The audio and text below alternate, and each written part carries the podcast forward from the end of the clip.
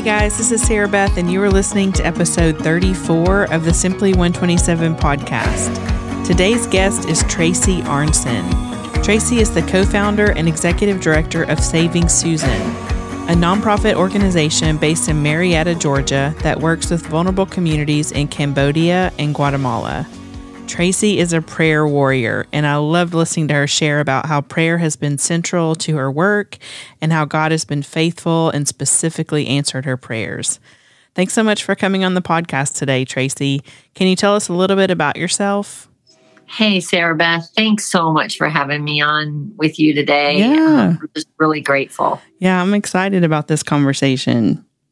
So, my husband Jay and I, um, we live in North Atlanta um, in Marietta. And we also spend a lot of time in Blue Ridge, Georgia, where we have our home up there. But we own an elevator company and we have three amazing sons. Um, none of them are married, and two of the three have been on mission trips with us before. Okay. Um, so one is out west working, and one is in Dallas, Texas, and one's here in Atlanta with us. Um, so Jay runs our elevator company, and I run and oversee Saving Susan Ministry. Yeah, I want you to let's just start there. Tell us a little bit about Saving Susan, uh, how you got started. I know it's a, probably a long story, so we'll we'll just kind of start the conversation with that. Yeah, I'll give you the cliff notes. so, um, in in 2008, my husband left a career of 27 years with a major elevator company and started his own company. And about five years into that, so imagine starting up, you know, a business. About five years into that, we felt the urge and the nudge by God to change churches, and we didn't know why. Mm-hmm. We were content at our church but we prayed and we were clear we were supposed to change churches. So we went to a church where we didn't even know the pastor or, you know, know much about the church. And a few months into that, it was Mission Sunday.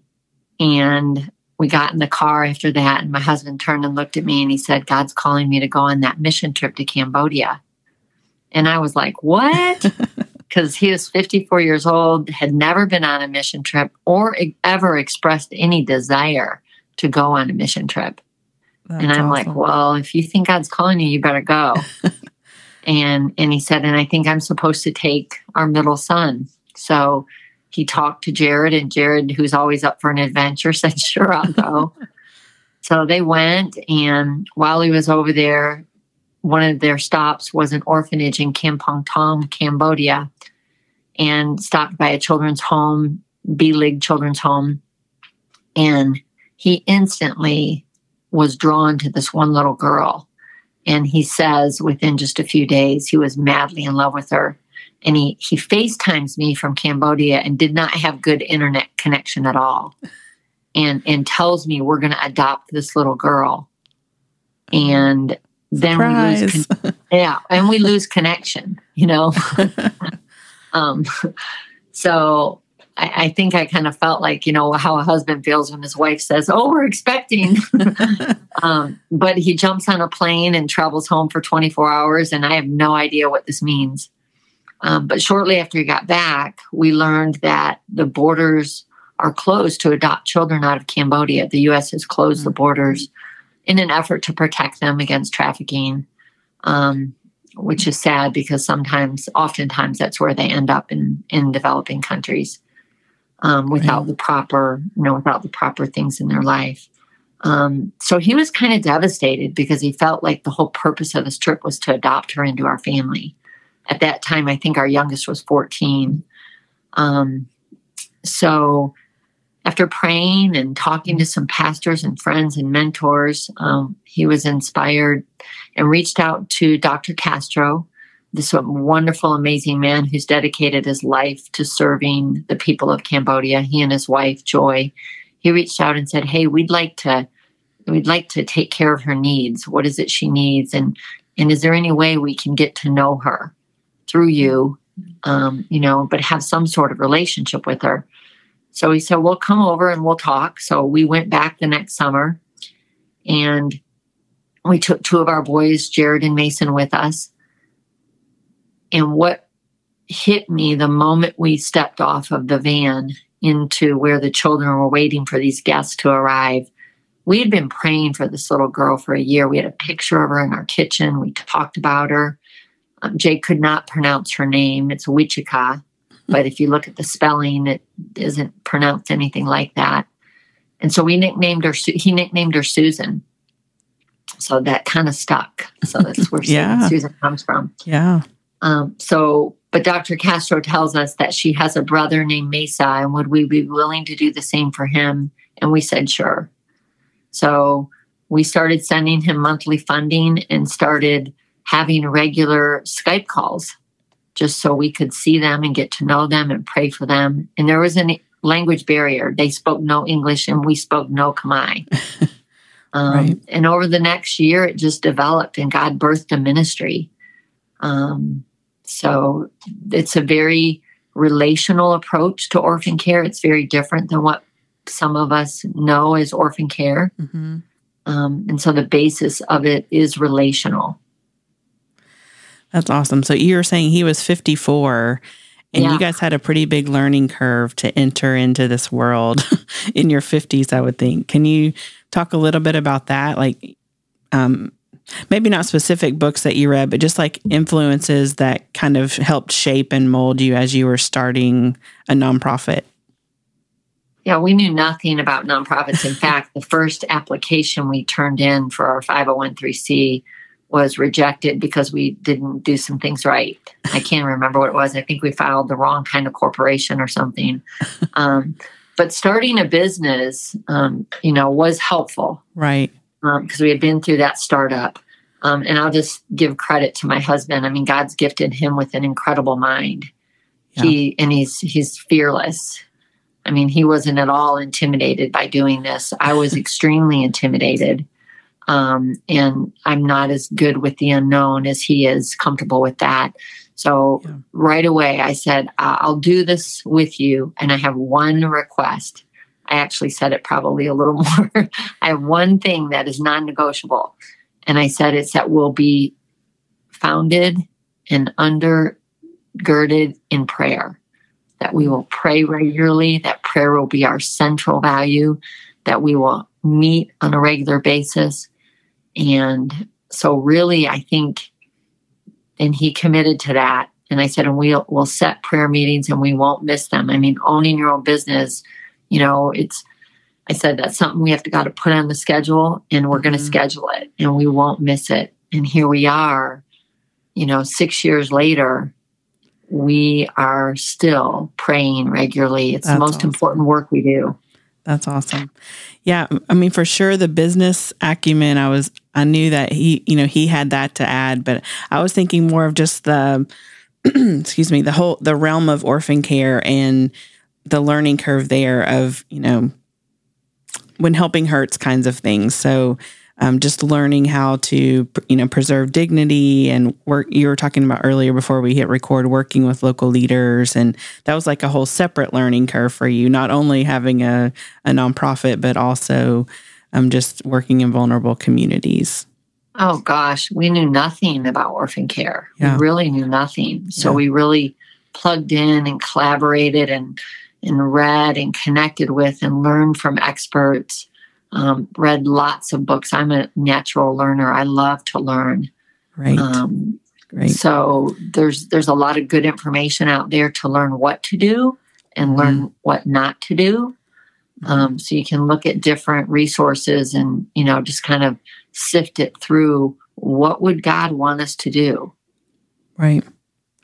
That's a good transition. We were talking a little bit about um, both of us have our own opinions about different kinds of child sponsorship. So, um, at, at on the Simply 127 podcast, we want to kind of portray various ways people are taking care of orphans and widows and living out James 127 and kind of advocating like God's created different people and He's a very creative God and we can all use our gifts and talents and, and work together, which I know you're on board with collaboration. But can you just talk a little bit about what, how Saving Susan is different than maybe some of these stereotypical sponsorship programs that people are, might be thinking of? Sure. We, I mean, we can all be united and, and work at the same goal of orphan care even in our uniqueness as people. Mm. I mean, God's created us each very uniquely, but in our uniqueness of how we do that. Ours is very different. Our emphasis is placed on relationship. So we use um, a, a tool or a method called parent partnering. So we we find a family that wants to pour into an orphan's life and do it in a relational manner.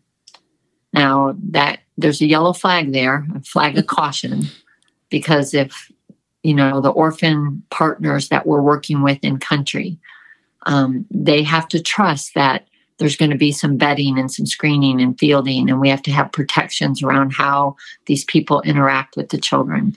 So there's an application process that's pretty in depth. I would say similar to an adoption process, mm-hmm. um, where the couple needs to, you know, share their testimony with us. Most importantly, they need to pray about this and ask the Lord to reveal if He's calling them into the life of this child because again, they're going to meet this child and get to know them. Mm-hmm.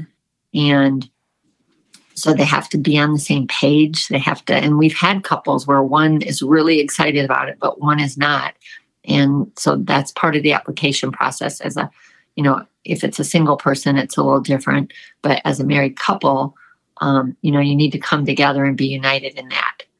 Um, right. So the application process is takes some time. Sometimes there's no you know, exact science to it, but we just walk through it prayerfully with them. And then once they are kind of vetted through, and our board votes on every family that comes forward to parent partner, our executive board does. Mm-hmm. And once they come forward, and then we match them with a child.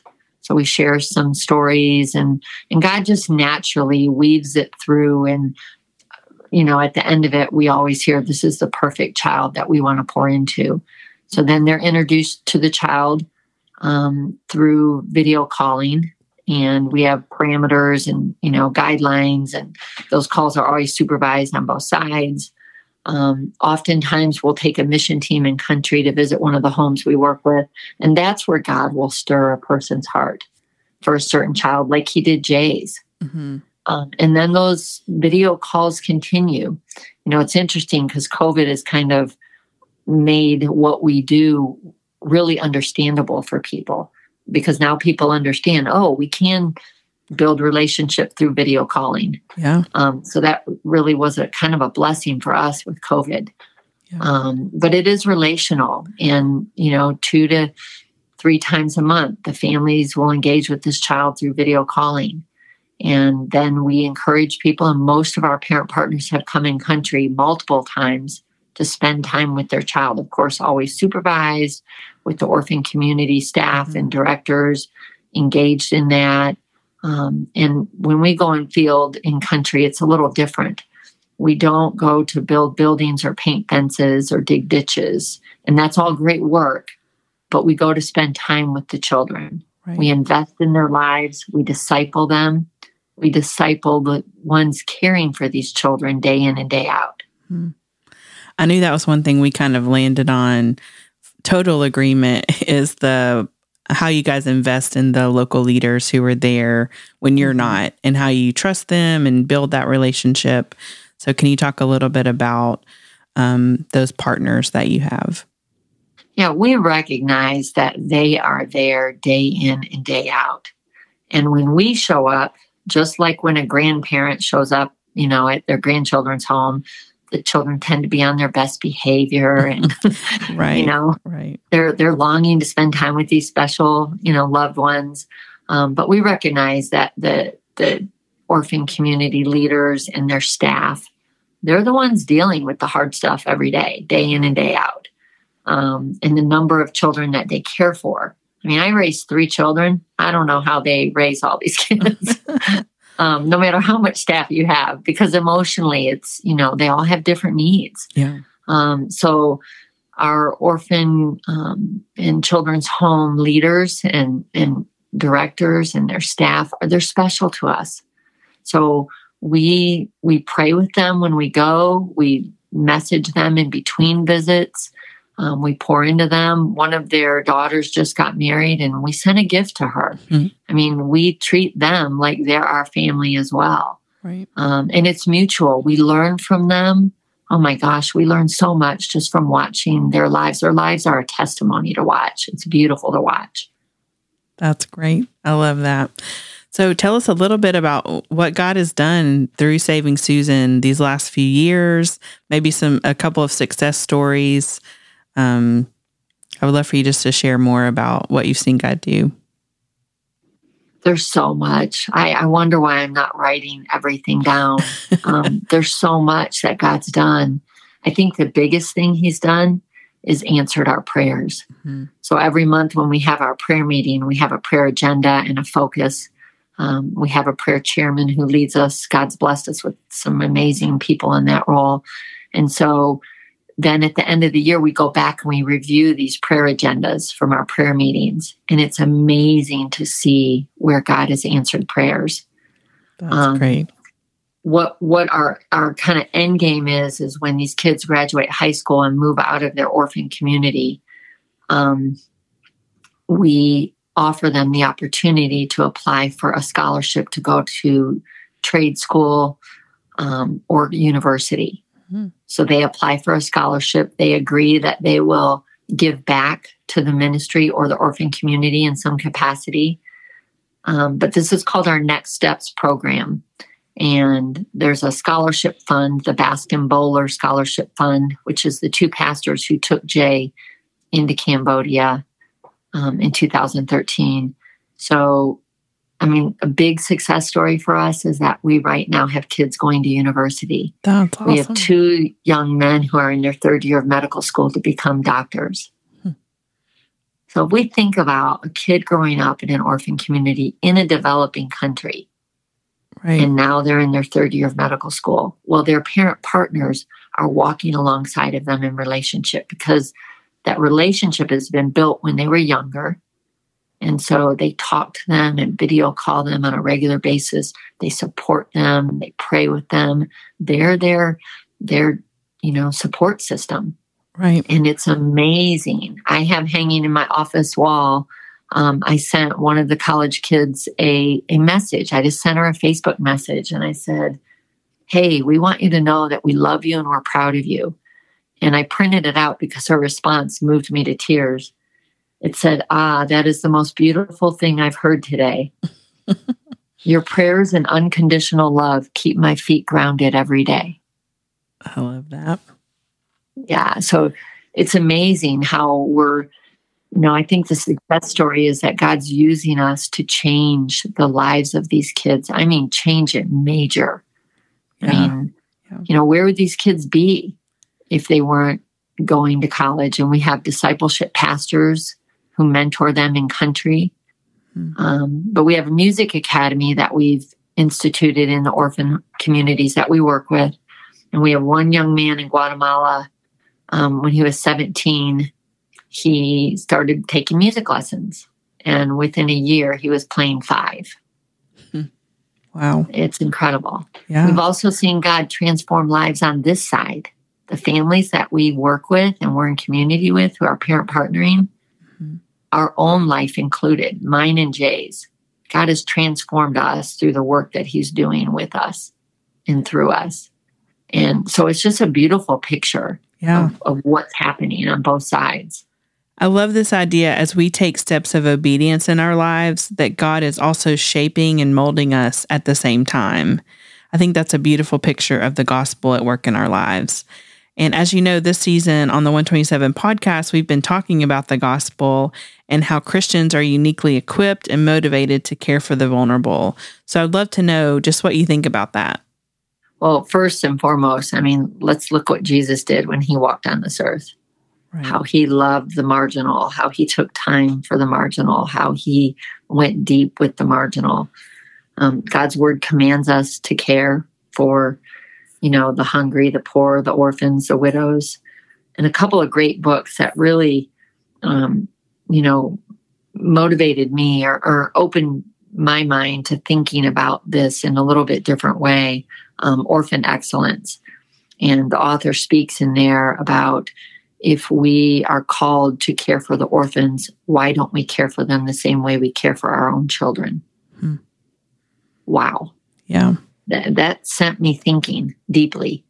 Yeah. Um, and Richard Stearns, the president of World Vision, I read his book years ago, The Hole in Our Gospel, mm-hmm. you know, and just how we say we're willing to care and we're willing to do these things.